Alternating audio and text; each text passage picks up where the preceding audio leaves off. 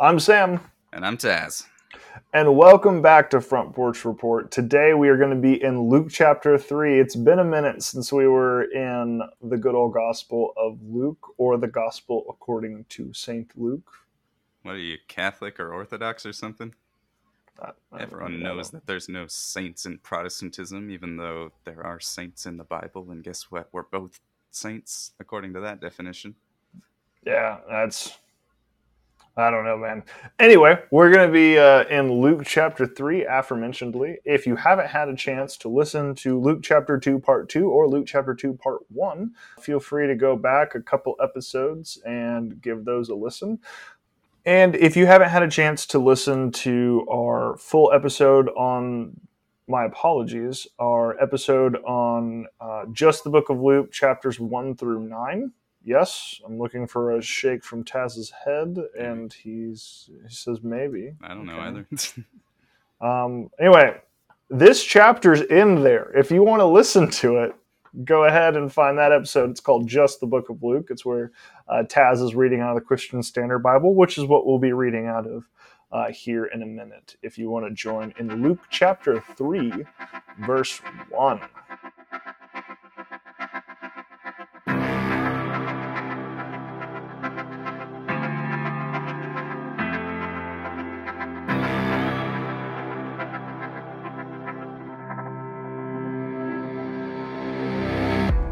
Welcome to Discovery Bible Study on Front Porch Report.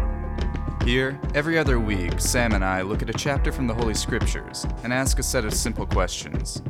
What does this text say about people? What does it say about God? And what does it say about the gospel? From there, we use the insights we glean to discover how the passage is relevant to us and how we can apply it to our lives. This Bible study method is tried and tested in individual and small group settings and is designed to help God's Word speak more clearly to the biblical novice or the master theologian. Thank you for joining us this week, and we pray that this study is fruitful to you and to your ministry.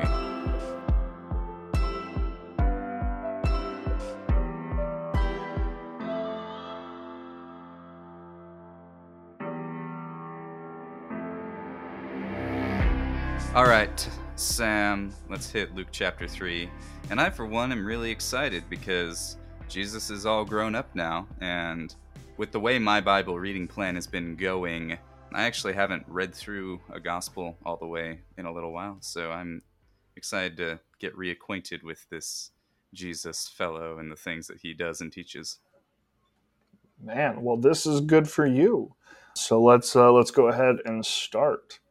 In the fifteenth year of the reign of Tiberius Caesar, while Pontius Pilate was governor of Judea, Herod was tetrarch of Galilee, his brother Philip tetrarch of the region of Iturea and Trachonis. It was Lysian tetrarch of Abilene during the high priesthood of Ananias and Caiaphas.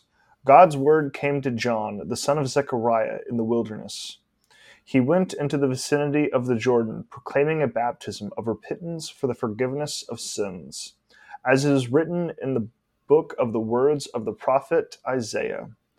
A voice of one crying out in the wilderness, Prepare the way for the Lord, make his paths straight.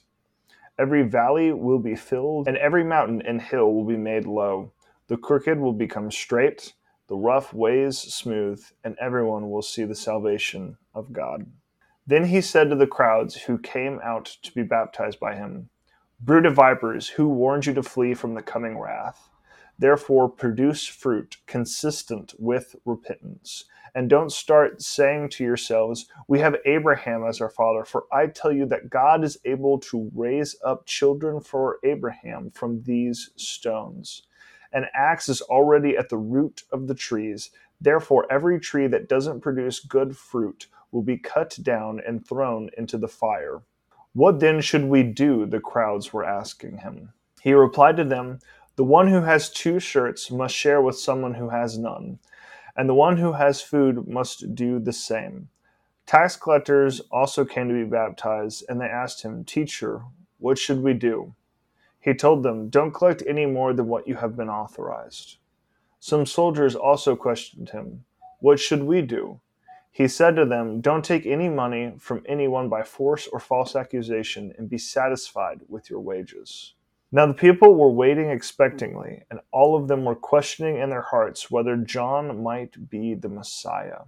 John answered them all I baptize with water, but the one is more powerful than I is coming. I am not worthy to untie the strap of his sandals. He will baptize you with the Holy Spirit and fire. His winnowing shovel is in his hand to clear the threshing floor and to gather the wheat into his barn.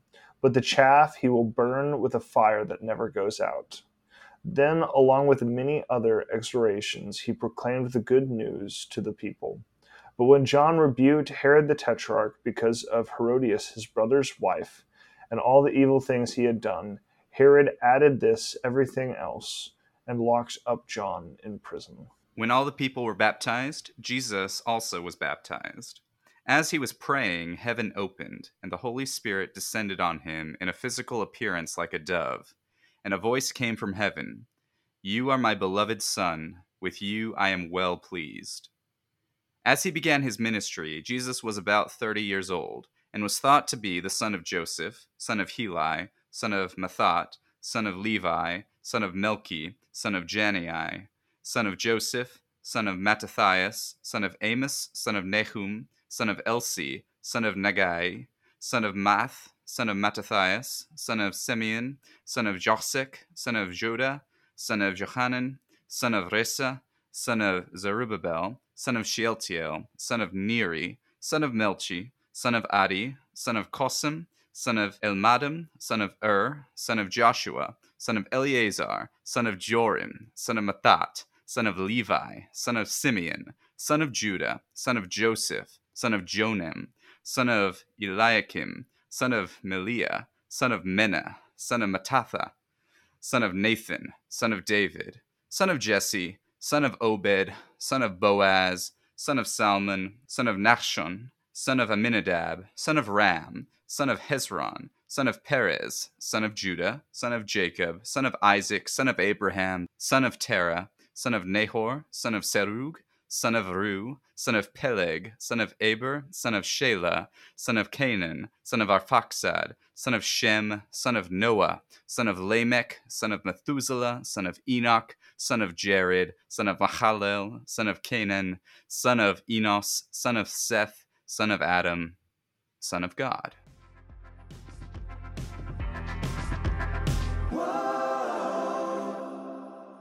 All right, Taz, as we uh, dig into the text, we are doing the Discovery Bible Study method, as we do every week, shock of all shocks.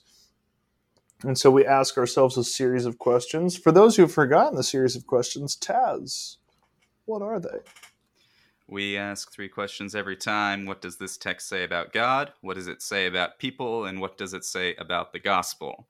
And for those of you listening at home or in the car or wherever it is, please come up with answers to this yourself. Be thinking about it. And if your answer is different than ours, that's awesome because there is a ton in each of these chapters that we're reading, way more than we could ever get to in mm-hmm. one episode. And if you want to share that with someone in your circle, in your community, or with us, feel free to do so. We are on social media. We're at Front Report on most things, or at Front Porch Report on TikTok, and you can also send us an email at thefrontporchreport at gmail.com. But on with the first question. Hey, Sam, what does this passage say about God? So, for me, one of the interesting things I see here is God's heart. And we, we see kind of this throughout all of Scripture. We see this in, you know, Hosea 6 6, Joel chapter 2. We see kind of, uh, of spurts of these things. But you see people here and, and they say that, you know, for we are sons of Abraham, you know, and it's this this thought process of like, hey man, you, you know, John, you ain't preaching to us, but you have the people that you you'll talk to and say, hey man, you're you are preaching to the converted brother. You're preaching to the converted, you know, and you, you'll hear that, and that's that's kind of the sentiment that these people are saying to John. They're saying, "Whoa, hey, we're we're sons of Abraham," and you see you know this even today in in mainline protestantism you see almost a worship of liturgy, a, a, dedication to the liturgy in and of itself, you know, and it's, you know, hey, we're sons of Abraham. We keep, we do the things, we we pray on Yom Kippur, this and that, and, and all these things. And John just obliterates that. And and you know, God does in, in several other parts. You again, Hosea 6 6, Joel chapter 2. I'd read both of those uh, if you had the time. Excellent passages but you know he's he's not looking for that. And and and, and john here is like hey i could raise sons of abraham from these very rocks. You know don't don't take heart in your liturgy. Don't take heart in your genealogy even you know? It doesn't matter that your grandpappy's pappy was a pastor if we're talking in today's verbiage. That's that's not what god's here for you know? And so i, I really appreciate that uh, you kind of see this thread throughout all of you know it's mentioned in the gospels. Jesus himself at one point quotes uh, hosea 6 6 i desire covenantal love not sacrifice the knowledge of god rather than burnt offerings you know. Some translations may say mercy instead of covenantal love. I feel like it's more faithful to the original text if you say covenantal love but i digress. So that's that's kind of where i'm going at when i when i see this. Taz what do, what do you see I'm going to go with something that may seem really obvious on its face, but that struck me in a bit of a profound way as I was studying in preparation for this episode.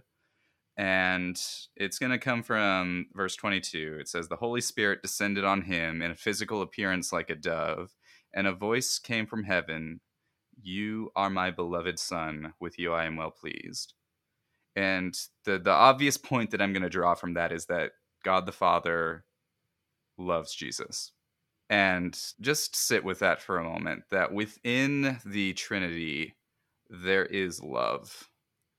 It's not just, you know, we're all God here, we're working towards the same purpose, so we're going to cooperate. It's like, you know, an actual emotional component, a devotional component. God the Father loves Jesus. Jesus loves the Father. The Spirit loves them both. They both love the Spirit. And that is the model for all relationships and any healthy aspect of any relationship because that relationship between Father, Son, and Holy Spirit has existed before time began through back through all of eternity. And I think that for people who maybe are deconstructing their faith, one thing that I hear a lot from that camp is how could God kill his own son and then expect how can I expect that to be a good and moral thing? And in reality, it was something that Jesus willingly did. Uh, Philippians 2 tells us that he did not consider equality with God a thing to be grasped, but emptied himself, taking the form of a servant, right? And s- submitting himself to death, even death on a cross. And so that's something that Jesus did willingly. But all through that process, the entire time that God, the Father, and the Spirit guided Jesus through his human life on earth, because another thing we'll see with Jesus is that he is constantly praying to God for guidance. All through that time, he knew that he was guiding his son, his beloved son, on a path that would lead to his death. And when you love someone, and you have to guide them to a place that's going to lead to their death. That's you making a sacrifice as well as them. And so from this we can learn not only about the depths of god the father's love for jesus but also for the depths of all of their love for us as humanity. Because only for a great love would Jesus sacrifice so much? But also, would God the Father and God the Spirit also sacrifice so much in order that we might achieve salvation? And as we move out of what does this passage tell us about God, uh, we move into what does this passage uh, tell us about people. And an interesting thing that I see here is people are really dumb. And I'm to throw myself in that category. I'm not to be like, oh, mm, yes, other people, they are so stupid and I am yet so smart. I love how we like love to armchair quarterback people in the Bible, especially Old Testament Israel. Oh, man. We armchair quarterback Old Testament Israel like it's no ways but well, them idiots out in the wilderness, they couldn't get it right for 40 years straight. You telling me that? No. Okay, come on, please. You'd have been just as dumb as they were. But so again, what I'm saying is people are stupid, myself included. But it's like repentance, hear me out, requires a change in action. Right? Mind blowing. And we see John saying this. And, you know, it's fairly obvious what people should do in these instances, you know one of the things that he is asked by the tax collectors, and for those of you who may not be aware, basically the way it worked if you were a tax collector is you were authorized to take a certain amount that was to be given to the Roman government. And what you could get out of people, so say you're authorized to take $100. Again, the US dollar was not around back then, but please, for the suspension of disbelief for the purpose of this discussion, right? So if you were allowed to take $100 and I walk up to somebody I'm like, yo, says here according to Rome that your tax debt is $125. So you need to give that to me. They would pay you and you would pocket that $25. It was a very common practice. It's basically how all tax collectors got rich. It's really funny when you look at tax collectors in uh, scripture because they were hated by the Jewish people because they were literally screwing them out of money. That was their job. Your job was to screw people out of money and make yourself rich. And that's why they were hated. And so, with that mindset, they're like, hey, man, what should we do? And he's calling them to repentance, right? And, and what does he tell them? Don't collect more than what you've been authorized. That, that, like it seems really obvious, you know. It's one of those things where it's like it's like the axe murderers came to him and were like, "Hey, what should we do?" And he's like, "Don't murder people with axes." And they're like, "Oh, that's really good. Yeah, we should do that." It's like, no, it's it's it's obvious what you should be doing. And what's funny is we love to do this with myself included. I'm I'm throwing myself in this category, fully fully aware. But we love to be like, man, it's really obvious what you need to stop doing with your sin. And then it's like when when our sin comes about, it's like we're completely blindfolded. Like, what should what should I do to make myself look more like Jesus? And that's like, I don't know, stop X, Y, or Z, whatever it is, you know. And eventually, through the process of sanctification, those things will become smaller and smaller and smaller. The things I struggled with in 2017 are not the things I struggle with in 2022. And the things I struggle with now are, are likely not going to be the things I struggle with in a decade from now but I, I just I find it so funny how how stupid people can be, myself included. Again, I want to specify because what God calls us to is not a difficult concept to grasp. I mean, for heaven's sakes, Jesus chose 12 people, we'll get there, that were basically the VBS dropouts, right? These were not the, the smart kids in the class, you know? Uh, and Jesus chose them, so if they can get it, I promise you we can get it? Uh, Taz, what are what are you seeing in this passage as as God is revealing us about people? I think we just found our episode hashtag. So anyone who is commenting on this episode on social media, please use the hashtag VBS dropouts, and we'll have a lot of fun with that. You know, my answer is basically the same as yours, so I'm just gonna kind of try to do it a little deeper, go from a different angle. Um, and I think that people are really interested in obtaining salvation until they find out what it's going to cost them. And, you know, John's like, Y'all are a, brood, a brood of vipers. What are you doing here trying to find salvation? Who warned you? And they don't have an answer for that. But I just think it's really interesting, like you said, that repentance requires a change in activity. And the thing that John tells each of these groups to do is something that kind of strikes at the heart of either their comfort or their security.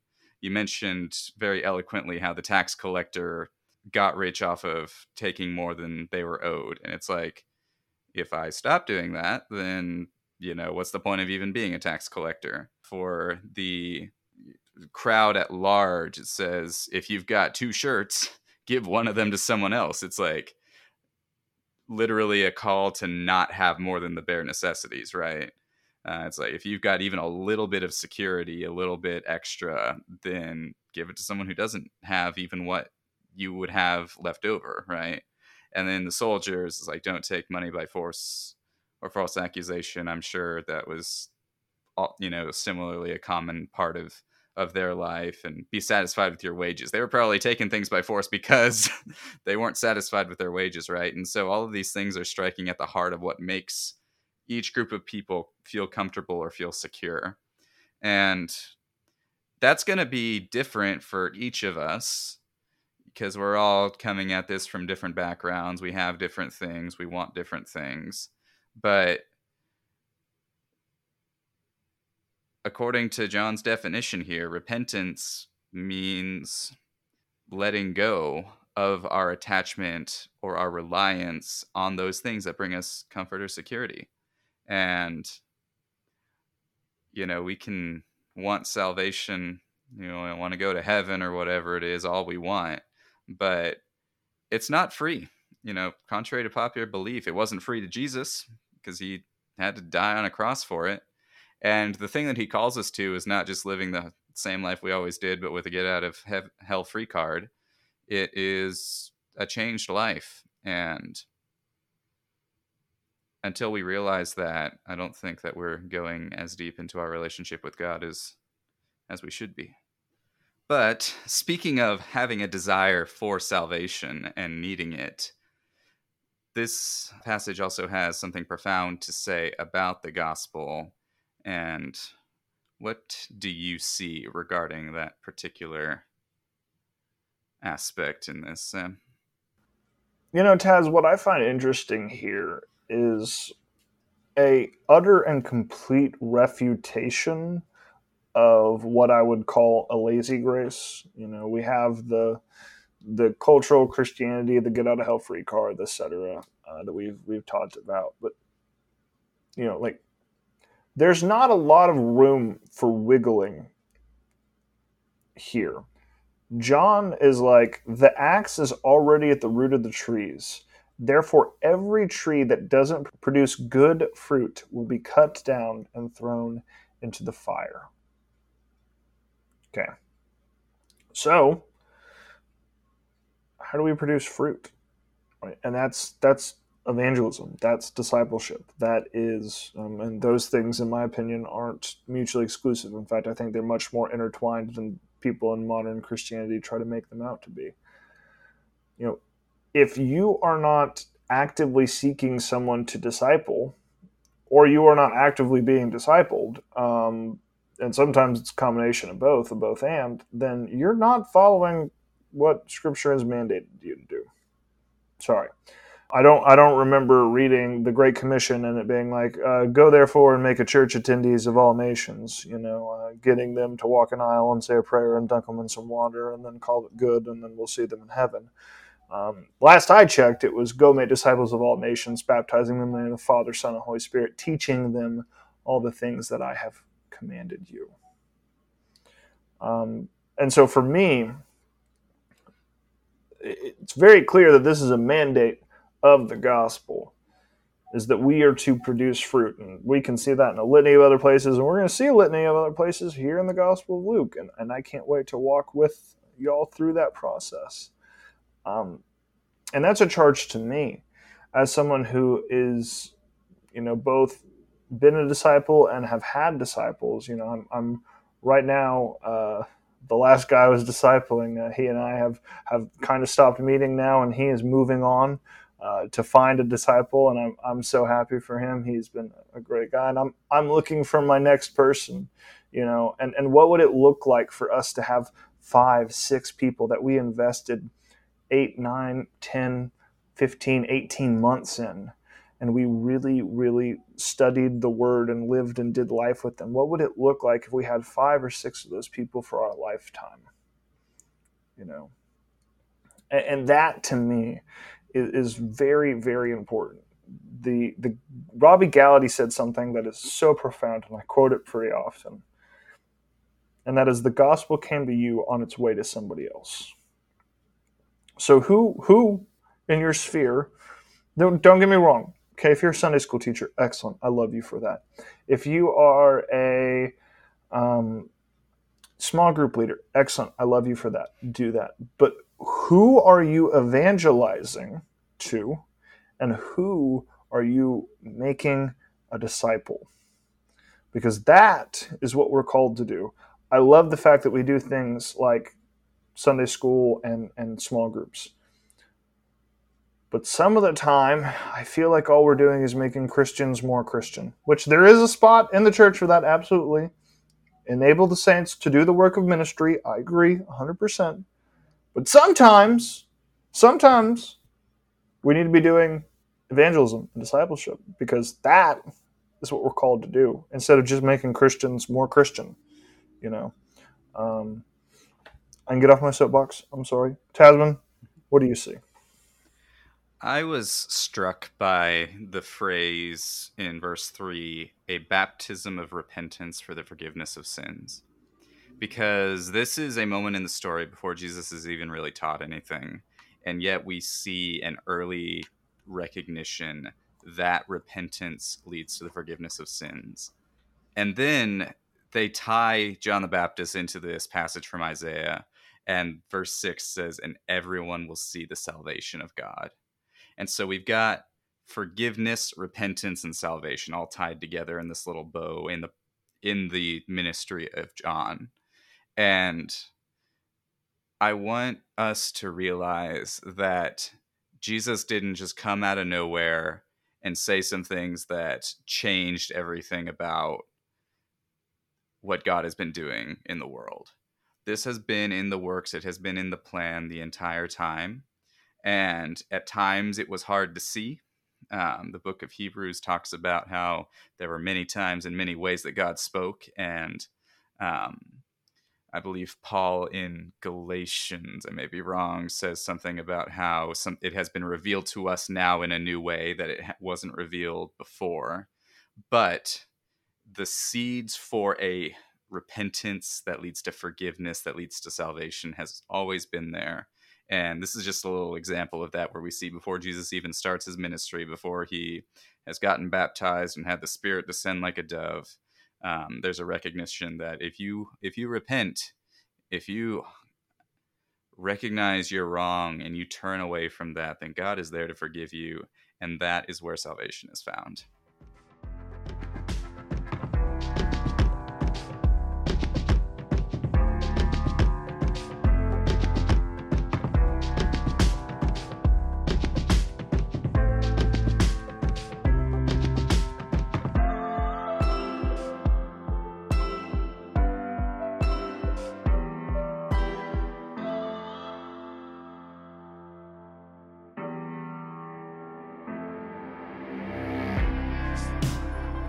Called it this in a while, Sam, but I think we should do a little solving the world. Um, is there anything in this passage that either was very very noteworthy for you or that left you with lingering questions? Yeah, um, there's a big glaring one uh, that some of you may be screaming at your phones about, and some of you may have been asked this by your atheist friend and been like, "Boom, Bible disproved." you know, and that is, hey, according to Luke's genealogy, we have Heli as Joseph's father, and according to Matthew's genealogy, we have Jacob, Joseph's father. So, boom, Bible disproved one of those is wrong. You know, boom, drop the mic, right? Whole thing. Okay. And then some of you are like, Samuel, this isn't a big deal. I learned in Sunday school boom, cop out answer. What we talk about in Luke is Mary's genealogy, and that's Mary's genealogy. So, boom, done. But it still says Joseph. But, but the problem is, is it still says Joseph, son of Heli. So how, how do we how do we reconcile those things? And so, uh, dear brothers and sisters, don't fret. There is a solution. It is not as elegant as oh, this is Mary's genealogy. Okay. So scholars hypothesize three different things typically. Number one, uh, it was probably the Sunday school answer you heard that this is Mary's genealogy. Okay. Again, that's a little weird. I and the presumption there is Joseph, son of Heli. It, it's a general term of son, and that it could be his uh, father-in-law theoretically. Not a very elegant solution by all means, but not outside of the realm of possibility. That also is kind of played into the fact that Luke pretty heavily focuses on Mary. If you'll find Mary treasured all these things in her heart, that's as Taz talked about uh, a couple weeks back, that's pretty prevalent throughout the Luke narrative. We focus on Mary's story pretty heavily in Luke, so it wouldn't be unheard of. That being said, it's never expressly said that Mary is a son of David, or at least descendant of David, anywhere in any of the genealogies. So that's a maybe. Okay. Another another option is that one of the genealogies is the legal genealogy that you know is the royal genealogy the descendants of kings of david the other is a physical and literal genealogy so so matthew would be the more the line of the davidic kings not jesus's actual ancestors uh, and and luke's would give us the the actual physical ancestors and such the descendants i don't really like that solution mainly because uh, it discounts you know some some things that I think are important. And so I'm, I'm not a big fan of that solution, but some people hold to it. Uh, and then the last, of course, is uh, that Joseph had two fathers. And you're like, Samuel, that's not possible. Uh, last I checked, uh, at least genealogically speaking, he can't have two fathers. And some of you may say that's way far fetched, but there, there are a few things that could be playing into this. So there's a church tradition that Mary did not have any brothers. And you have this concept of, uh, you know, the, the patriarch in this society. This society was very patriarchal, and the sons are who would carry the lineage. And so when Mary, who had no brothers, married Joseph, her father Heli adopted Joseph as his son in order to carry on his beit av, is the Hebrew word. It, it literally means household. Therefore, Heli being the adopted father, and of course the literal father would be Jacob. That is one option there. Uh, the other option we have here is uh, levirate marriage. So levirate marriage was a concept that if you know a, a man died, his brother would then marry his wife to continue on the seed on behalf of his brother. And so, even though genealogically speaking, the children would be his, um, they would actually, under Jewish tradition, be under the brother who passed away. It would be considered uh, their children. So, there's a possibility for that in there. In my opinion, the text doesn't really support the possibility of levirate marriage because it would be a, have to be a half sibling to make that work and this and that and it's not a very elegant solution. If you want samuel's opinion samuel's opinion is likely that uh, according to church tradition and the church fathers that mary had no brothers and that uh, heli adopted joseph into his family and i think that is probably the most intellectually honest. However again good scholars disagree with these things and then of course you have the atheist scholar who says none of these things are true and you're just making up excuses. Um, so that is that is the big glaring thing that uh, I, would like to point out in this text. And I, and I want us to point out problems because i think problems as we see them in the western world um, are not actually problems to the original audience. In fact that that's almost where the truth of the text is and when we dig in and we find that kernel and we look at it it's much more beautiful than our than our western mindset of of having this thing that is absolute truth. Um, and the concept of dynamic truth is, is rather interesting and we could talk about that for hours but i shall not. So basically your answer is the same as the sunday school answer but more well substantiated. Yeah i mean it, so yes in a way if you want to phrase it like that but I would say it's, it's at least a little bit more nuanced than just throwing the band aid of, oh, it's Mary's genealogy and ignoring the fact that it clearly says that Joseph is mm-hmm. the son of Heli there. So, yes. Tasman, what do you see?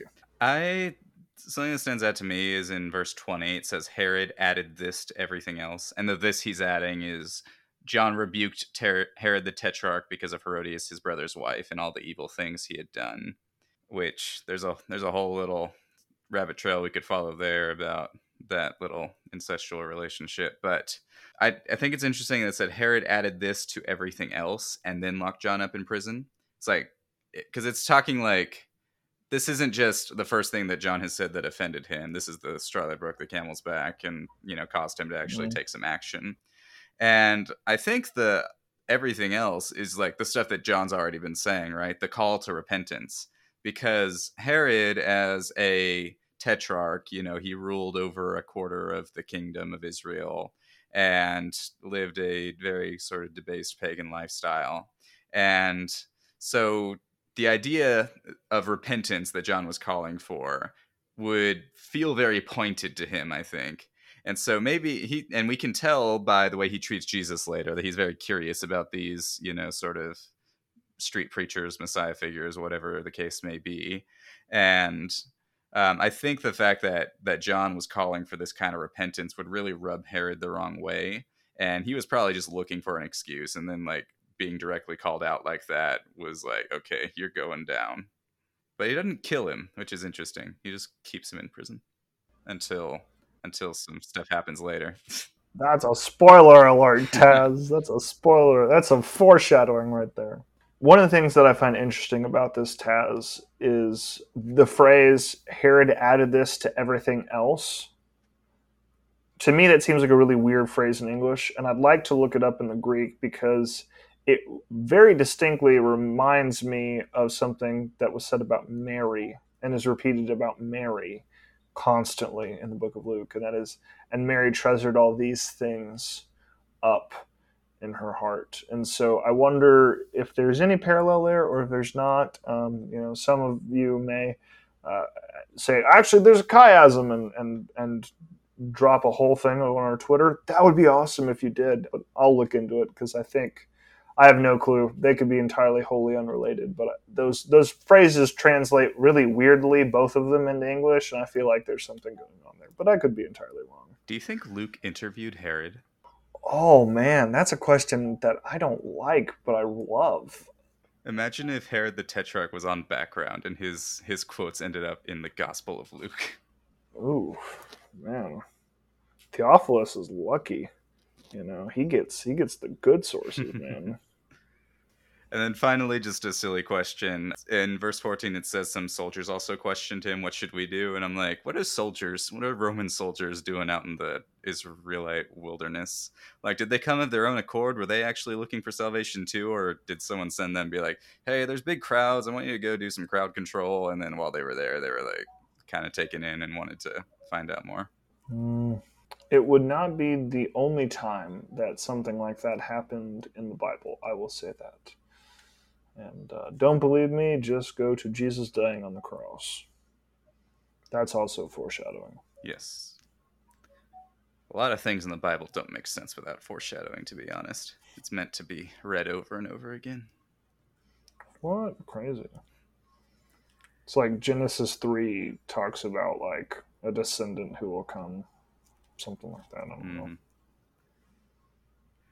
Now we've already we've kind of covered this a little bit, so this might just be a summary statement. But the other thing that we need to do whenever we look at a text is figure out how it applies to our life. What can we take from this, and what can we change about ourselves based on what we have learned?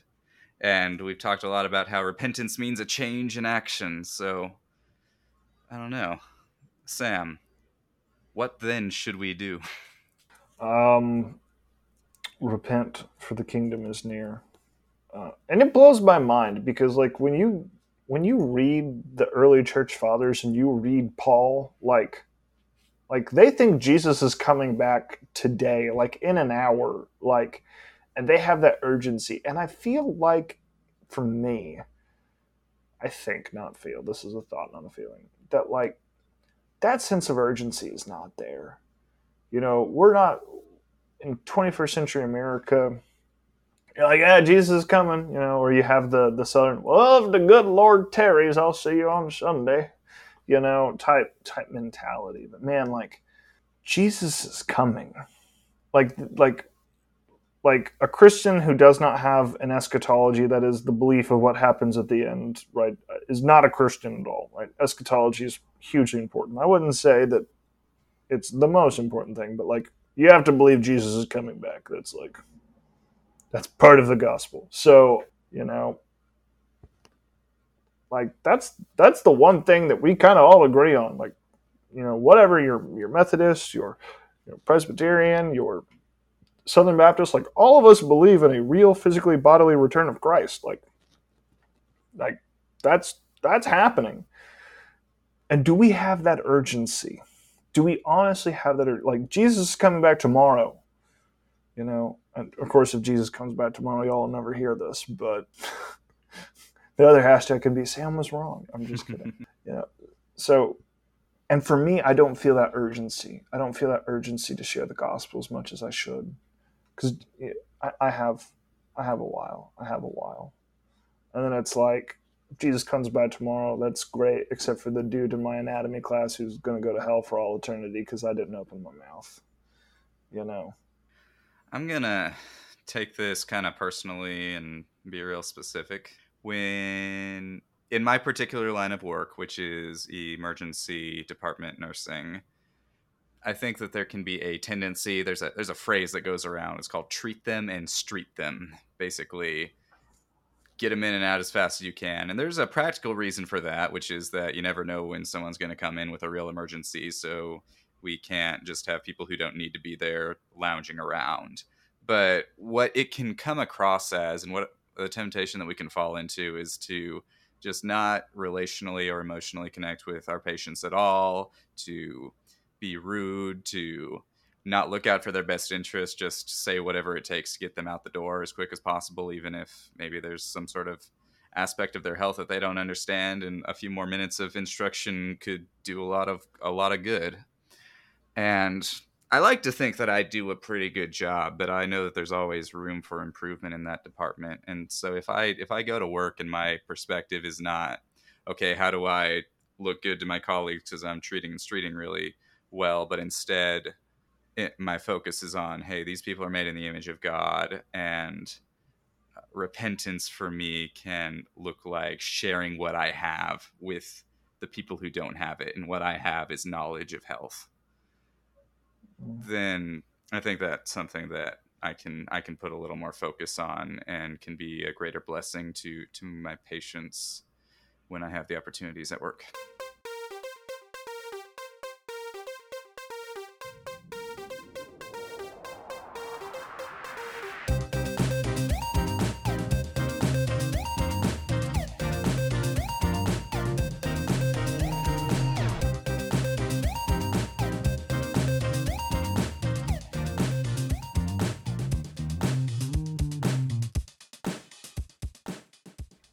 So Tasman. Yes, Sam. I have maybe maybe not a hot take, but I have a warm take for you. Please elaborate. So in the social media world, there is a trend going around about a young boy who is just ecstatic about corn. You know what? I saw a um, a post from Chipotle where they got that kid to come in and they're going down. He's like, "Do you want rice? No. Do you want meat? No. Do you want salsa? No. Do you want corn? Corn." I, I saw that too. It was great. I'm like, man, that kid got paid like probably a lot of money by Chick Fil A or by Chipotle to just come in and be like, "Yeah, I love corn." Um, so Tasman, as much as that kid loves corn, what is something that you love? You can't say Jesus. That's a cop out answer. Ooh. I mean, corn is definitely up there for me too. Like it's so sweet and like popcorn is just a special thing. Tortillas. I think to- out of all the bread-based things, I think tortillas are the best because it can be a plate. It can be something that you just tear and eat. You can dip it in something sweet or something um, spicy. You can make it crunchy. You can, you know, make a sandwich out of it in some way. Burritos are a really handy thing. Tacos are a really handy thing. So I think tortillas if you just gave me some tortillas, I'd be I'd be happy just munching on those.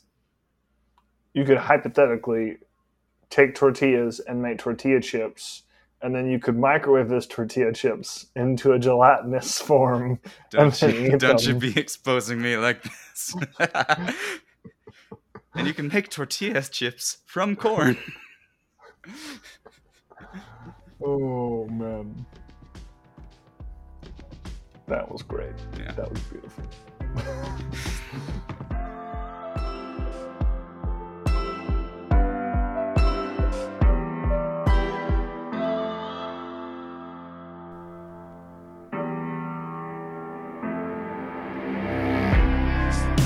Thank you all for joining us this week. Front Porch Report is a passion project by a group of people who love Jesus and want to spread his word. Our hosts are Taz Turner and Samuel Hinkley. Our theme song is If by Beautiful Eulogy. We are available on Spotify, Apple Podcasts, and wherever you listen to podcasts. If you like what you hear, please give us a rating and share this episode with your friends so that we can continue to spread the word. If you'd like to get in touch with us, follow on Twitter where we are at Front Report or send us an email at thefrontporchreport at gmail.com. We'll catch you next week. In the meantime, stay safe out there.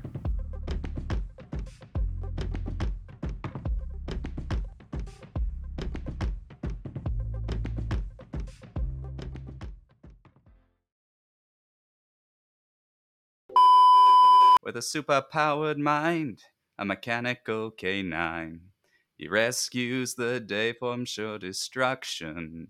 What are you singing? This is the theme song for Jimmy Neutron. Um, anyway, I'm gonna try not to say um again. And I said um. I think you could have cut that one out, but it messed me up to the point where I'm like, crap. The self awareness is real. The self awareness is going to get to me this episode because it's fresh. I listened to the student loan forgiveness episode today, and so like it's it's it hits fresh. Anyway, sorry. With the way my blo- and this is for the bloopers for sure, but I just want everyone to know that Sam got so bored with the list of names that he left the room. I did not leave the room. I had I had my ear pod in. I was running to go get my reference text, my study Bible, because I needed to pull up a reference text. Also, not gonna lie, every time I read verse um, thirty-three, I uh, I think it says a mini dab, so I'm like, uh, mini dab. really tempted to edit your little and just like make it go on for longer and then like get progressively louder. I'm like just like copy paste like